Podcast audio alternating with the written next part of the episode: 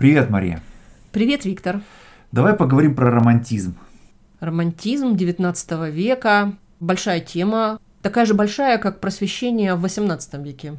Ты знаешь, если подумать о том, какие ассоциации возникают при слове романтизм, то, наверное, мы представим себе такого молодого поэта, несчастного, у которого такая трагическая любовь, и при этом он сам наверняка умирает от чехотки или погибает на дуэли, но при этом от него остаются гениальные стихи. Но то, что они гениальные, становится понятно сразу после его смерти, а до этого он жил в абсолютной нищете. Ну да, романтический поэт, который успешен, который богат, которому 50 или 60 лет и у него много детей, вот это просто противоречие в терминах, да, такое невозможно. Ну это просто бюргер. Ну да, конечно.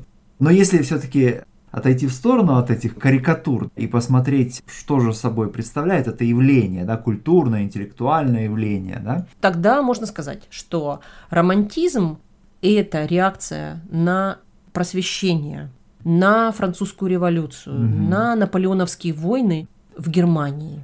Он начинается в Германии, хотя, конечно же, романтизм существует в культурах всех европейских стран этого времени, да, просто в Германии он проявляется впервые, да, фактически, и наиболее, может быть, характерным образом. Он заметнее всего и наиболее влиятельный. При всем этом у романтизма был, по крайней мере, один французский, или уж, по крайней мере, франкоязычный прародитель. Я бы назвал Жан-Жака Руссо. Романтический поэт, о котором я говорил, у него же что самое главное? Это чувство. А ведь среди авторов 18 века именно Руссо известен тем, что он ставил во главу угла чувства и противопоставлял их холодному разуму. Тем самым Руссо был одним из главных критиков просвещения. Ну, хорошо. А что предлагает романтизм? Вот если mm-hmm. Руссо это такой предромантизм, mm-hmm, да, mm-hmm. то что сам романтизм предлагает? Представители раннего немецкого романтизма – это поэты, писатели, которые в конце XVIII века жили в Веймаре, который был одним из важных культурных центров ну, кого там можно упомянуть? Ну, конечно же, Шиллера. Да? Угу. Шиллер в немецкой литературе, в немецкой драматургии занимает такое же положение, как Шекспир, наверное, в английской, да? угу. или как Мольер во французской. Да. Да? И у Шиллера, в частности, мы находим вот такую идею, что Германия – это сознание европейского социума, в то время как Англия и Франция – это бездумные конечности – Которые действуют, да? Да, которые действуют. И вот в этой метафоре заключается одна из центральных тем немецкого романтизма, а именно противопоставление материальной цивилизации, которая прежде всего воплощается Англией и Францией, да, как более экономически развитых стран того времени, Германии, которая превосходит остальных именно своим духом, да, своей культурой, как некой духовной духовным качеством, что ли то, что сформулировал Шиллер, mm-hmm. это то, что будет дальше разворачиваться да, в Германии. Да, да. Романтизм видит э, достижения политические, экономические Франции и Англии, угу. прежде всего, как цивилизацию, угу. как нечто материальное, угу. очень конкретное, бездуховное, угу. бездушное, угу. и противопоставляет цивилизации культуру. И вот это слово ключевое для романтизма, со слова культур в немецком языке, культура, начинается вот этот духовный рост mm-hmm. и духовное развитие Германии да. как противопоставление. Но вообще нужно сказать, что после вот этого периода антипросвещения, mm-hmm. такой реакции отторжения, mm-hmm. романтизм берет очень многие способы просвещения mm-hmm. и начинает какой-то диалог. Возникает некий, некая структура, некий симбиоз, когда цивилизация романтизмом не отвергается. Mm-hmm немецкий романтизм признал угу. в целом то, что цивилизация необходима, угу. но этого недостаточно, да. что цивилизация это только фундамент. Ну а что же дальше? А ну, дальше да. должен быть духовный рост. Ну, да. И вот этот духовный рост и есть задание Германии, mm. задание, задача mm. немецкой mm. культуры, да. и в этом значимость этой да. немецкой культуры. Да, они делают следующий шаг, да, после вот того, чего достигли англичане и французы. Есть целый ряд конкретных авторов, которые вот эти темы излагают. Вот, например, Гердер, да, такой крупный немецкий философ. У него есть такая знаменитая работа «Идеи к философии истории человечества». Да, и там вот он говорит о том, что Ну, конечно, у истории есть направление, да, это прогресс, мы видим элементы просвещения, да, идеологии просвещения, но одновременно на каждом этапе ключевую роль играет новый народ. Сначала это греки, потом римляне, англичане, французы, а потом немцы, а в будущем будут славяне, да. Что-то подобное на другом уровне говорит Гегель да, в своей философии. История у него превращается в развертывание духа. Истина это не какая-то вот конечная точка эволюции, это весь процесс со всеми стадиями, со всеми промежуточными положениями. Да, но вот то, что ты описываешь, это некая конкретность. Угу. Вот если просвещение предлагало универсальные угу. принципы, угу. оно искало эти принципы в природе, наука да, дает нам mm эти принципы, мы смотрим на эти науки, мы открываем эти законы, мы смотрим, как устроен мир, и мы говорим, что эти принципы универсальны, mm мы сейчас их применим для того, чтобы построить рациональное общество, mm и наступит счастье. Да, но дело в том, что так не произошло, и прежде всего в силу вот французской революции, которая в значительной степени была навеяна идеями просвещения, но при этом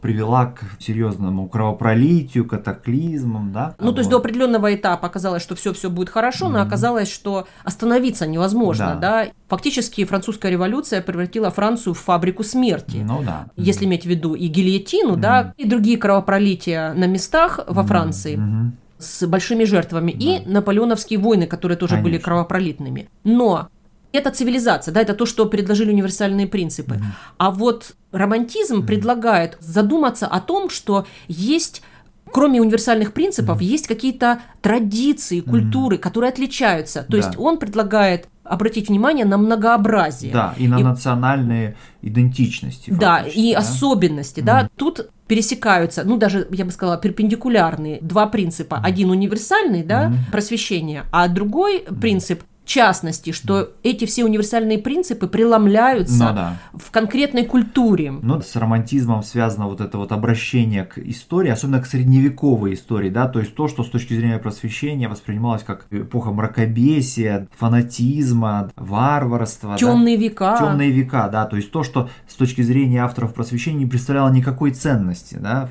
да и романтизм поначалу выглядел достаточно реакционно, потому что романтизм предлагал возврат к религии, и выглядело поначалу это действительно как отрицание просвещения и возврат к старому режиму, к старому порядку. Но оказалось, что даже этот возврат нес в себе новые элементы, новые идеи. Если, например, взять Канта, да, то Кант ратовал за то, чтобы к религии относиться очень уважительно. Правда, он говорил о том, что если взять религию и очистить ее от суеверий, оставить нужно суть, mm-hmm. самую главную сущность религии – это этику.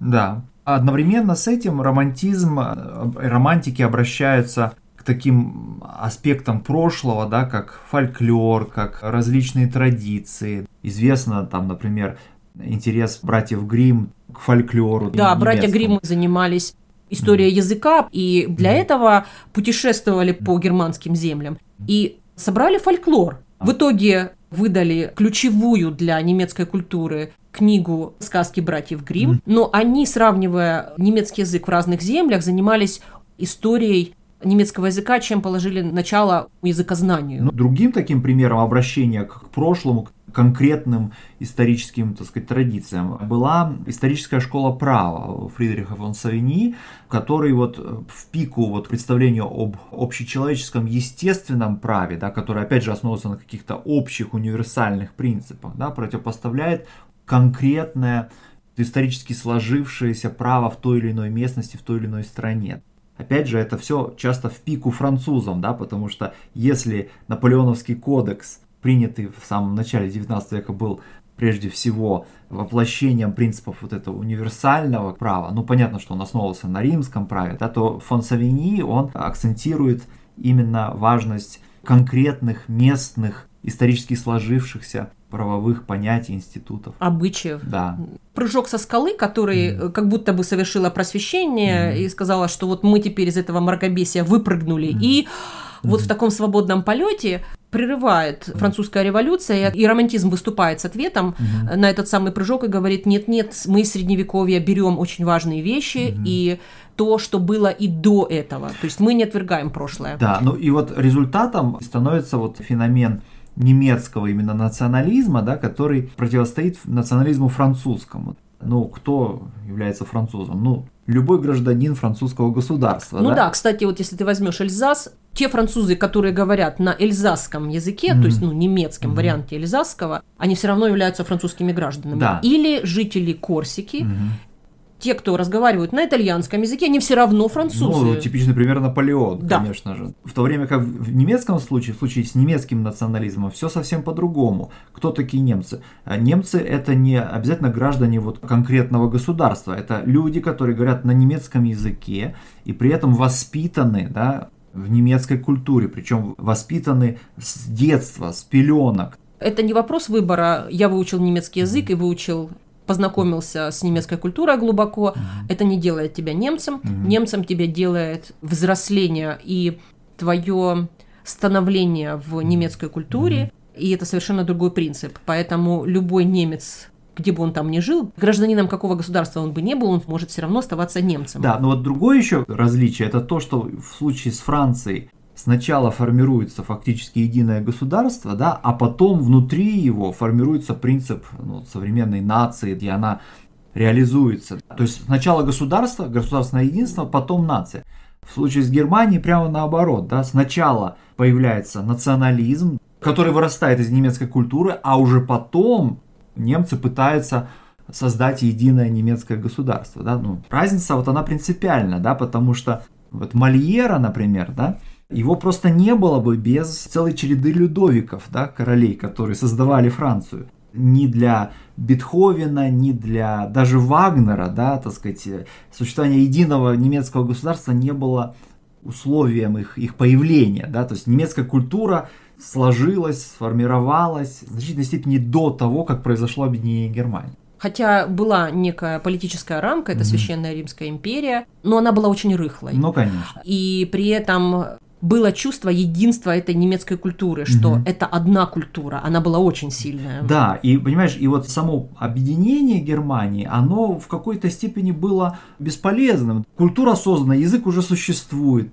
Это какой-то такой довесок я имею в виду политическое объединение Германии, которое сыграло роковую роль на самом деле в европейской истории, да, потому что объединенная Германия оказалась в центре двух мировых войн. То есть э, ты считаешь, что вся проблема в объединении Германии? Ну, так же, как в случае с итальянцами, да, Данте за 500 лет был до объединения Италии, понимаешь? Итальянцам не нужно было единое государство для того, чтобы стать итальянцами. Ну, мне кажется, что объединение Германии должно было бы состояться в любом случае, потому что это было политическое требование времени, поскольку это была современная форма, это то, как можно было и экономически существовать, и не забывай, что это же время империй. И ощущение безопасности mm-hmm. и уязвимости, mm-hmm. особенно после наполеоновских войн, ну, да. было очень сильно. Не говоря о том, что уже масса была войн других в XIX веке. И в самой Германии внутренние были mm-hmm. противоречия, поскольку было два центра. Старый центр mm-hmm. Австрия, который mm-hmm. отходил на второй план, и Пруссия, которая пытается вырвать это лидерство у Австрии, mm-hmm. и успешно это осуществилось. Но мне кажется, что само объединение Германии произошло в тот момент, когда Германия победила Францию во франко-прусской войне в 1870-71 mm-hmm. годах. И э, мне кажется, что проблема не в объединении, угу. а в том, как это произошло. Как вот и Гегель, да, указывал на то, что очень важен не только результат, ну, то есть да. где вы находитесь, но и как вы к этому результату пришли. Но с этим не могу спорить. Ну пока. Ну пока. Уважаемые слушатели подкаста Learn Russian Conversation. Приглашаем вас подписываться на наш канал. Вы можете найти нас на разных платформах. Размещайте делитесь ссылкой на этот и другие эпизоды в своих аккаунтах и социальных сетях – Ваша поддержка способствует распространению нашего подкаста. Напоминаем адрес нашего веб-сайта store.lrcpodcast.ca.